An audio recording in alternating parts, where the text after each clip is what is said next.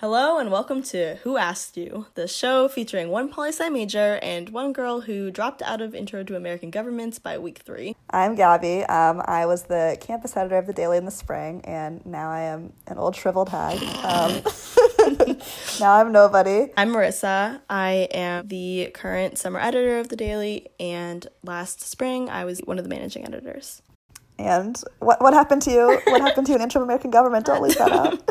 And yes, I did drop Intro to American Governments by week three because I was like, this is exactly like APUSH, which I got a three on. So I don't need to be here right now.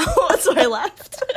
I thought I was going to be a poli sci major when I entered college, and now I'm like, alas, alas, you still ended up on a podcast, so it all worked out. So why'd we start this podcast, Gabby? We feel like we have interesting things to say. We're both 20 years old. We both uh, are that critical youth demographic that everybody loves to demonize but needs our votes. So, you know, if you want to know what creates a viral moment, what's going to be a meme tomorrow, we're definitely part of that online conversations always happening about these candidates. I think also speaking to like both of our experiences a little bit, but like I'm a woman of color. The media landscape in 2016 changed my perspective on politics because, again, even though I'm not a poli sci major, politics affects my life a lot in a lot of different ways. And like this election is political for me, but it's also very personal. And I really enjoy bringing the sides of like sociology and history and also my personal experiences to analyzing things like the democratic debates and the race and the candidates. What about you, Gabby? As a woman, uh, which is a phrase you'll hear a lot on this podcast. um, From both of us, for sure. definitely, Marissa and I talk often about like how being a woman affects us in professional settings. So that makes me really interested in how women in um, sort of the ultimate professional setting here of trying to run for America's highest office, how they're perceived in contrast to their male colleagues. My mom was an immigrant. You want to Victoria Justice me? Oh, my mom was also an immigrant. so we both are interested in that, and that's a big topic here. So I think we have a lot of um, identities that we bring to bear when we talk about how the candidates are perceived, how they're being talked about, and the media environment that comes around the debates. So today we're talking about the Democratic primaries, even though literally nobody asked us. So let's get into it. First of all, sort of our general themes from the night, our takeaways. Um, we thought the first night, especially in comparison to the second night, was a lot more cordial. Um, I thought it was actually somewhat more policy focused in terms of details. Um, there were challenges in terms of things like immigration policy, healthcare policy, on some candidates getting into the minutia of what's different between the two of them. Noticeably, Beto O'Rourke and Julian Castro did that. Also, can we just say Warren? She shined last night. Like that was spectacular. She's obviously like the person to beat at this point, especially on that stage where she was by far the highest polling person of the 10 people. But like whenever she spoke, everyone was just like stopping and really taking in what she had to say. And I think that's something that a lot of people are looking for in a presidential candidate. And something that we talk about a lot is the sort of bullshit idea of electability and how that sort of harms women in the sense that, you know, we've never had a female president. We haven't had a lot of female party leaders, things like that. So when you say electability, you're sort of referring to what the traditional model of an electoral person is, which is usually a white man. But I think Warren definitely last night made it clear like she can take on Trump, she can be inspiring. She used a lot of mixtures of like data, anecdotes about herself, analysis, and like policy details to really bring them all together into like a coherent story. No, absolutely. So yeah, we were impressed, I would say. Also, someone who's like a really surprising standout was definitely Julian Castro. Um, let's plug ourselves real quick. Why is Julian why is Julian on the debate stage, Marissa? well, Gabby, because we signed a petition that said he should be able to get on the stage. And now he emails me every day. Um, I use a fake email. I'm not gonna lie. I get emailed literally every day. I was I was proud to receive that email the day after the debate because I finally, first of all, got a little bit of a sense of who he was. But go ahead, go ahead, talk about him. Okay, once he got on the debate stage, he really impressed me because I mean I knew that he had the chops, like having been a mayor of like a really large city, having been in the White House at before, Pete Buttigieg. Like, take notes, right? Honestly, there's a huge double standard because he is the only Latino candidate. Where he's shown the most was that immigration question, where he was like, you know what, I am pissed off, and then he actually named like Oscar Martinez and his daughter Valeria, the people who recently drowned, and I think that is just like a small gesture, but it means that he is paying attention and that this is something both personal and political for him. And I think notably in contrast to Cory Booker and to Beto O'Rourke, both of them kind of stuck to their stump speeches, but sounded pretty rehearsed. And I think Castro did a good job of like A, not sounding super politician-y, which I liked, you know, when he was like, this photo frankly pisses me off. I was like, yeah, I, I like that he's like keeping it real like that, A. And then I think B, um, it speaks to like he is younger, and I think he captures more of that Twitter demographic that like we're definitely part of. Um, he made a mistake by saying like trans women instead of trans men when he was talking about reproductive rights and justice, but like just the inclusion of trans people when we're talking about reproductive rights is like something that is like almost unfathomable even a few years ago. And it speaks obviously a lot to like trans activism. The fact that they brought up a hugely important issue, trans rights in America, especially at a time like black trans women especially are being killed in high rates. Cory Booker bringing that up was a really good move on his part because like it's an important issue that politicians don't talk about nearly enough. But I think that um, somebody on stage used the word Latinx, like that's probably a first. Um, Klobuchar saying things like, I don't care about Trump at 5 a.m. in his bathrobe. Like there are a lot of plays to sort of the way people speak on Twitter and things that are things that people our age sort of used to be respectful. And I thought that came through a lot more uh, on the first night than it did on the 2nd mm-hmm. um, let's talk about what didn't work. I think Beto O'Rourke, not his best night. To me, he looked like he was like kind of like sweat. I don't know, something was off about him. He looked he had like a darkness in his eyes, just like there was a sadness there. Like yeah, the stage presence was whatever was, was going on with Tim's Ryan eyes yeah, the eyes all around on the first night stage needed they need some, some work. Brew. Just saying. Just saying. They do. They need to do some eye drops. Something needed to be done. But yeah, Beto, I think, really had a poor showing. And part of the reason he was so popular and like I think that he decided to run for president was because he was so charismatic on the like Texas mm-hmm. front. But I think what works maybe in a state race doesn't necessarily work in a national mm-hmm. race, especially this whole thing about like connecting with individual voters and live streaming and all that. This debate really exemplified that there are just so many candidates like literally every other day someone is signing up for this race. But you can visually see it on day one and day two and there's just 10 candidates packed on stage. And it was handled a bit better i think in the first day than maybe the second day in terms of just like talking over each other maybe. But mm-hmm. there were just way too many candidates on the stage and i don't know what a solution would have looked like. I definitely would not have wanted to sit through three days of debates or even four days, like yeah. some people suggested, but that was not great. This was exhausting enough. Let's talk about some of our biggest takeaways from that debate before moving on to the next one. Um, the use of Spanish. It was just overall cringe. As someone who speaks Spanish in the way that Beto and Cory Booker do, just like no, like I, I cringed for them. I cringed about the whole thing. It just seemed super pandering. Like, I do appreciate the fact that people speaking in Spanish probably couldn't have happened again, like a few years ago. But there's a way to do it. I think that does not come off corny. That does not come off like strange. So, for instance, when Beto is asked a question about economic reform and he clearly doesn't have an answer, saying we need democracy or something like in Spanish, that d- means nothing. And that's like a disservice to all the people listening. And I think it's a really interesting move to use Spanish here because you know, they're in Miami, a large Latinx population. They are broadcasting on a Spanish language network. I mean, 40 million people basically in the United States speak Spanish. And so it's a not a bad move at all to speak Spanish. But when you only bring it up in the context of immigration, it insinuates both that Latinx people only care about immigration and that immigrants are only Spanish speaking people. Because obviously, we know there are so many other types of people that immigrate to the United States that don't speak Spanish or English, and they are also not being given a fair chance in the spotlight. Um, one thing I actually liked about this debate, um, it was refreshing to hear Democrats talk about their potential administrations and their potential policies because I think it looked towards this post Trump future and it reminded people that like politics before Trump, while obviously like it wasn't great, it was at least sort of civil and positive and like optimistic and forward thinking. So I think getting people back into that sort of uh, mindset of like what politics was um, and how like inspirational political figures can be when we're not like wasting all our energy hating them, like that it can be exciting.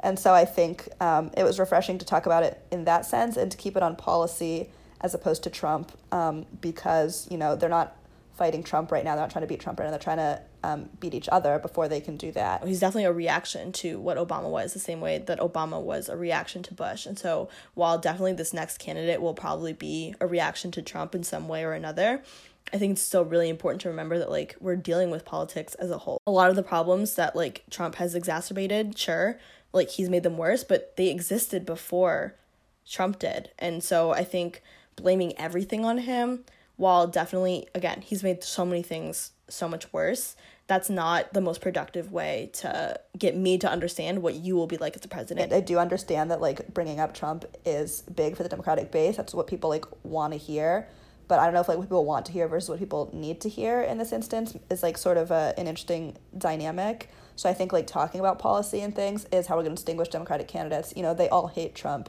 Maybe it's a question of who can like take on Trump the most, and we can get to that when we like talk about Kamala Harris in the second debate. Um, but I think keeping it on policy for the most part in this debate like served a good function. Yeah. Also, just in terms of like a debate itself, like I felt like the beginning was so energetic. Like I remember getting super hyped up. I was like, "What? Like, why would you say that? Like, oh, I want to hear more about that. Like, whatever." But like towards the middle, I was just like, "Okay." Like, also, just in general, it's really interesting to look at the numbers, like just purely of time talked. Like NPR released this little infographic. Cory Booker talked the most, almost eleven minutes. Beto talked at um about ten minutes, and then Warren only talked at 920 considering again she's the only one in double digits polling numbers. Like she talked almost two minutes less than booker. And then amy klobuchar came up there at 820 but she was still like a minute away from warren's time and to bring up women again, um, I think Warren knew that like for her to interrupt would not be perceived as well as somebody like Bill De Blasio, who literally like I think it played well for him to like literally just scream until he was allowed to speak. Like it was a big New Yorker energy, but also like a big guy thing. That if mm-hmm. Warren had tried to do that, everyone would be like, "I like literally, what are you doing?" Mm-hmm. Um, so I think definitely she knew how that would be perceived, so she just like didn't really speak unless asked a question which I think was fine for this, but she's going to have to get into the mix more, I think, as things go on. Mm-hmm. Yeah, but for now, generally, I think the first debate, like, biggest things, like, I think Castro surged. Like, Warren should be happy, and, like, Beto is the person who I really think needs to, like, consider his strategy and consider taking the right Dayquil. consider looking at the color of the pill.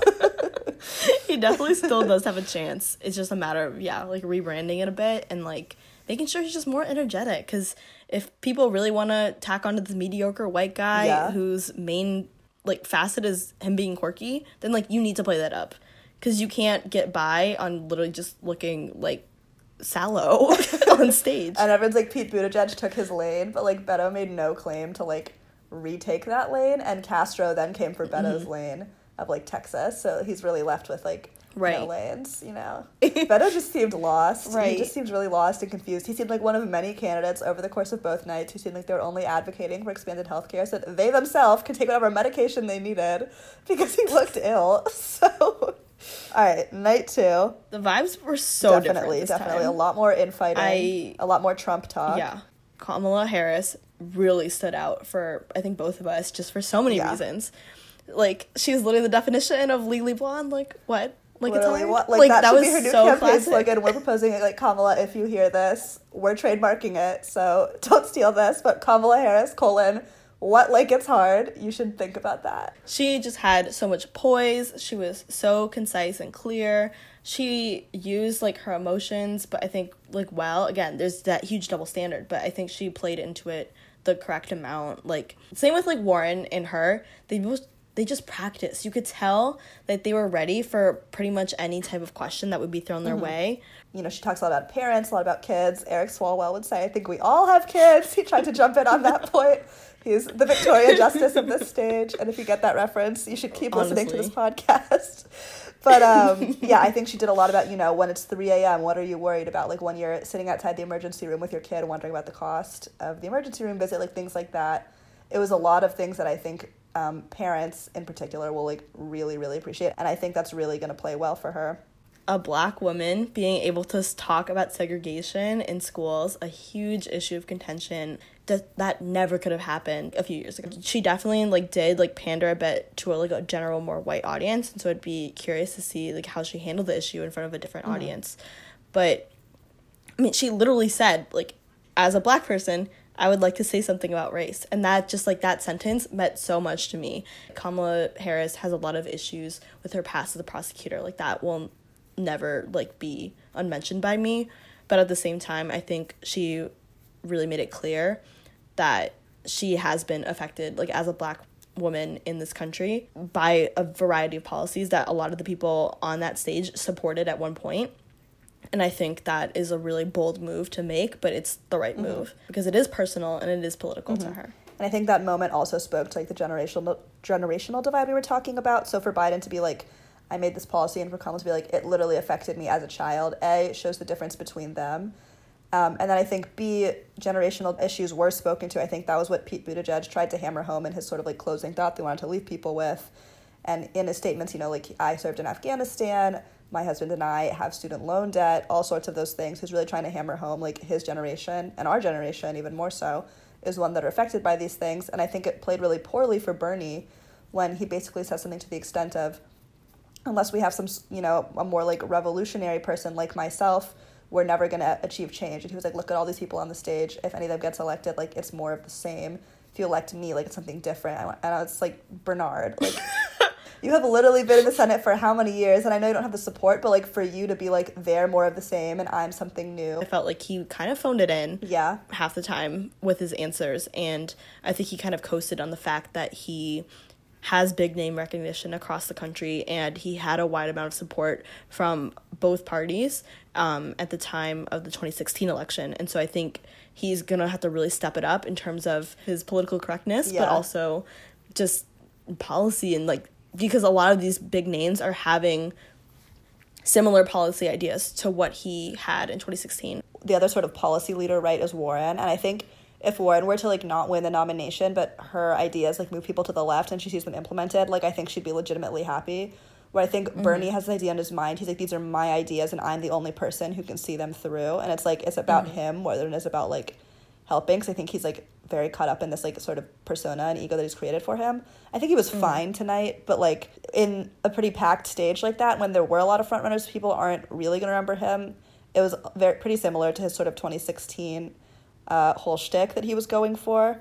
Because like in a lot of ways, definitely like economic justice does mean racial justice. It does mean like gender equality. It does mean like all these things that we've been talking about. But that's a lot of steps to get there for like the average voter who may not understand or have like the full vocabulary to say, okay, well, when you do tax billionaires, let's say, that fund can be used towards education, can be used towards healthcare, like all these other things that will ine- inevitably affect, you know, black voters, trans voters, um, immigrant voters, stuff like that like I agree with you completely that he's not like making those steps to say that explicitly, which I think is really needed at this point. Yeah. Because again, it can't just all be about economic justice because you can have that be your main platform, of course, but you need to show voters how that connects to the really intricate details of their lives, like day to day. And I think that is for me the main difference between Sanders and Warren. They have a lot of the same economic policies, but I think Warren speaks to those issues. You know, she has like plans for like an entrepreneurship fund for um, communities of color or like businesses of color and then she has you know her like plan to do some sort of like redistribution for all the like tax benefits that lgbt couples missed out on. So yeah i think that mods did a pretty good job overall trying to like make them stick to the question and making sure like they kind of kept on time. It definitely faltered here and there but like you know that's a debate but also I feel like it was kind of weird when like Chuck Todd, for instance, would be like, okay, we're gonna do this like wide sweeping poll across the ten person debate stage, and then ask these incredibly complicated questions that require like literally two minutes of nuanced like conversation, and be like, okay, two words, go. Like, what's the biggest geopolitical threat like facing the United States? And they're like, uh, like definitely you can see the candidates that practiced those type of questions like really stand out, but also like as I was laughing at them, I was like also like, okay, like to be fair, you said one to two words max and you're getting these like 15 20 word answers but like obviously like what were you expecting? And then chuck would get so worked up and he'd be like two words? Like can you count? I'm like okay chuck but can you match? If you're gonna ask a question like that like i don't know like make it something like what's your fucking name? Like because we don't know that about every we don't know that about every candidate at this point no, it was literally such a mess. Like, and then they're all talking over each other. They're all like trying to put it in their like closing speeches and these questions. I was like, no, just stop. Like, into the question, yes, but also like reformat the question in the first place. I know, I know. That was such a mess. Yeah. I did appreciate that they asked specific candidates specific questions that needed to be asked. Joe Biden, he's sort of predicating his whole campaign this idea that people will believe he's the only one who can beat Trump. And he opened his message with that, he closed his message with that. And even though Kamala Harris used his name in more of a sense of like, look what he's done at the border, look what he's done here, like in sort of an inhumane, immoral sense, her ability to cross examine Biden shows people more than anything, oh, she can definitely take on Trump. Like she has that prosecutor. She's not taking any like bullshit. Yes, you have like these people who have been in specifically Bernie and Biden, they've been in politics for so long. And in the Senate together, like, yeah. Exactly. And they've been making these policies that really affect people like the rest of the people on stage, right. you know, for so long. and also like Biden's whole thing is like I was a part of the Obama administration. And so while he was definitely a progressive champion in some aspects, he really wasn't in others. And I think that, especially since Trump came right after, they didn't really have the chance to say Obama was really great here, but also he did so many deportations. He right. really treated immigrants poorly. Like, so many things happened under his watch that could have maybe been prevented or handled that he just didn't do. Again, he was in a very unique position, being the first black president, but at with Congress, point, that was like the most fucking obstructionist, but yeah. right.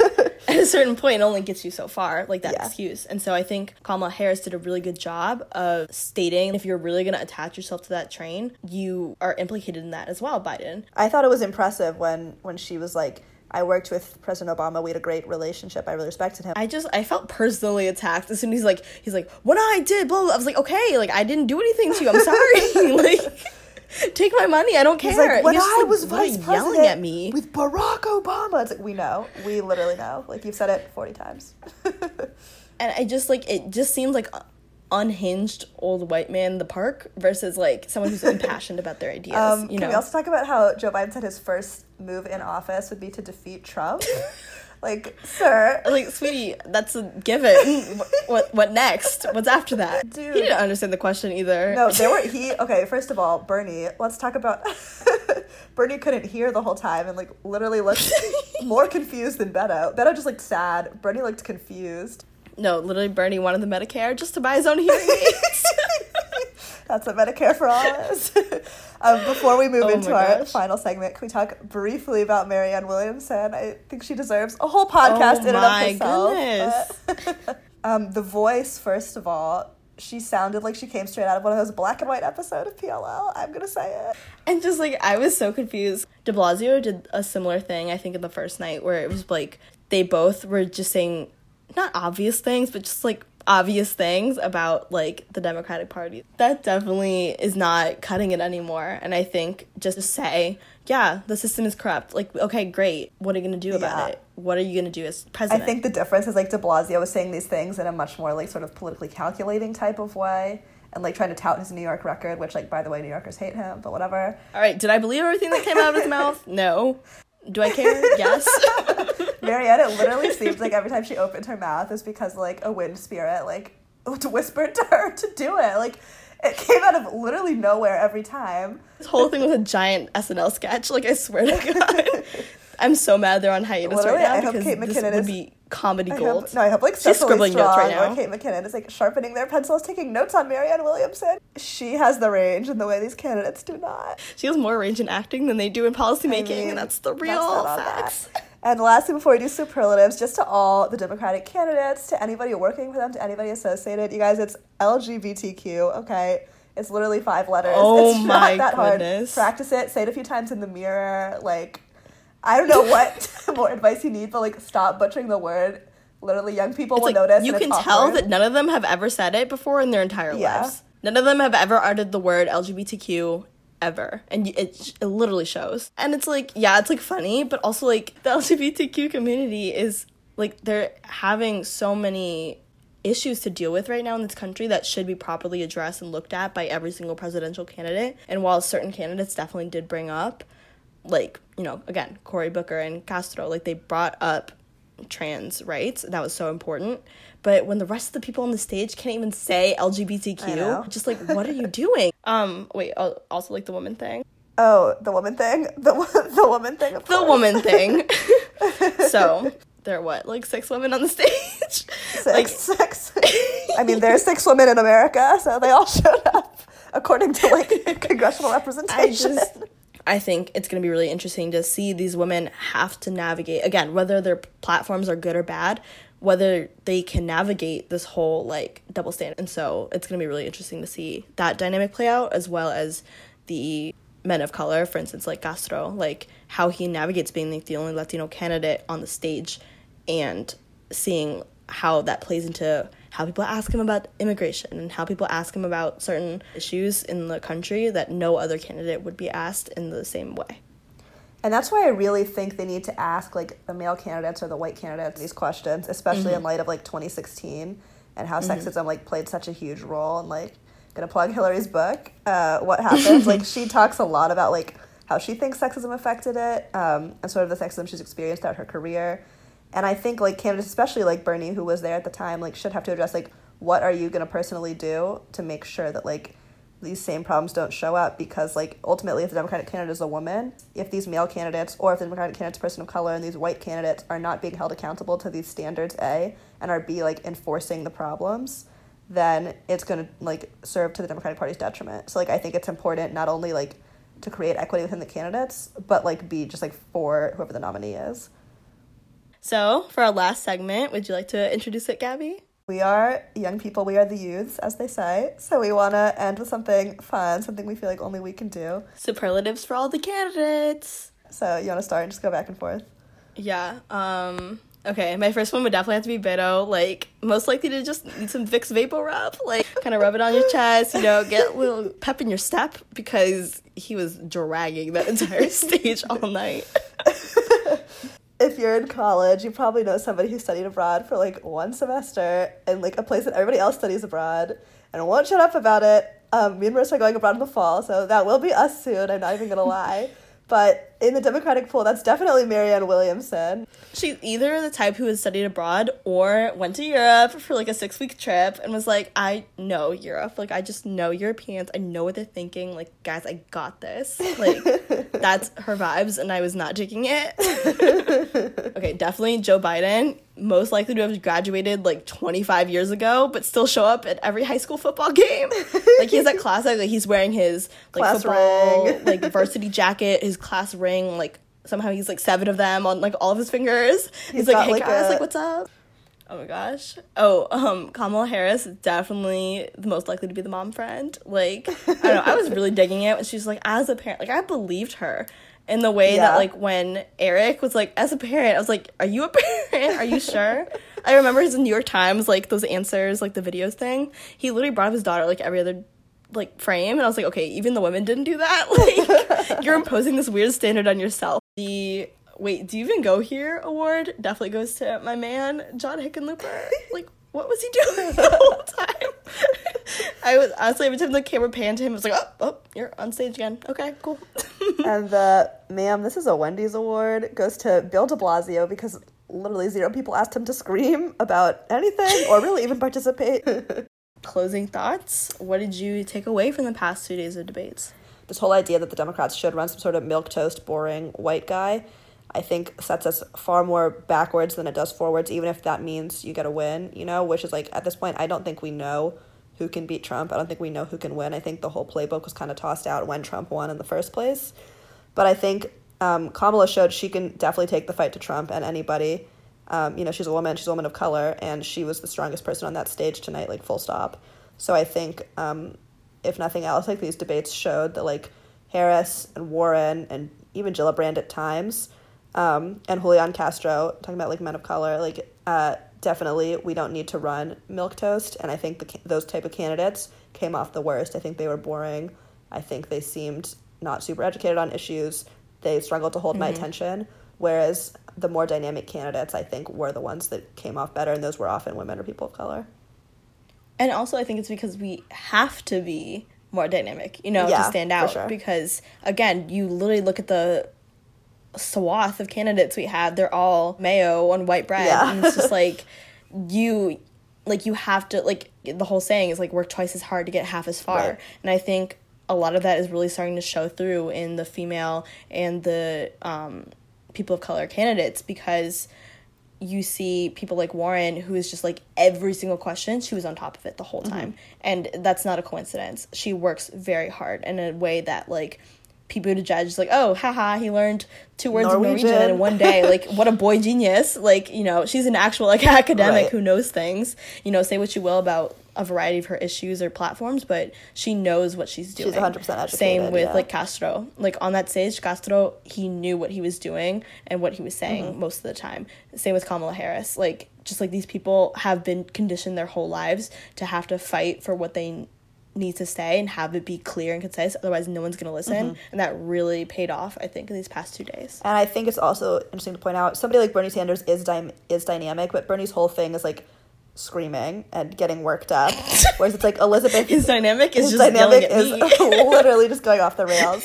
Whereas someone like Elizabeth Warren doesn't have to raise her voice, doesn't have to like, you know, get all worked up, but for her to say, I'm Elizabeth Warren, I grew up in Oklahoma in a way that's like cool, calm, collected, but meaningful and emotional, I think that like goes just as far. And I think it was like really cool to see that and to see these people with like marginalized identities are like not only like there, but they're really thriving in my mind.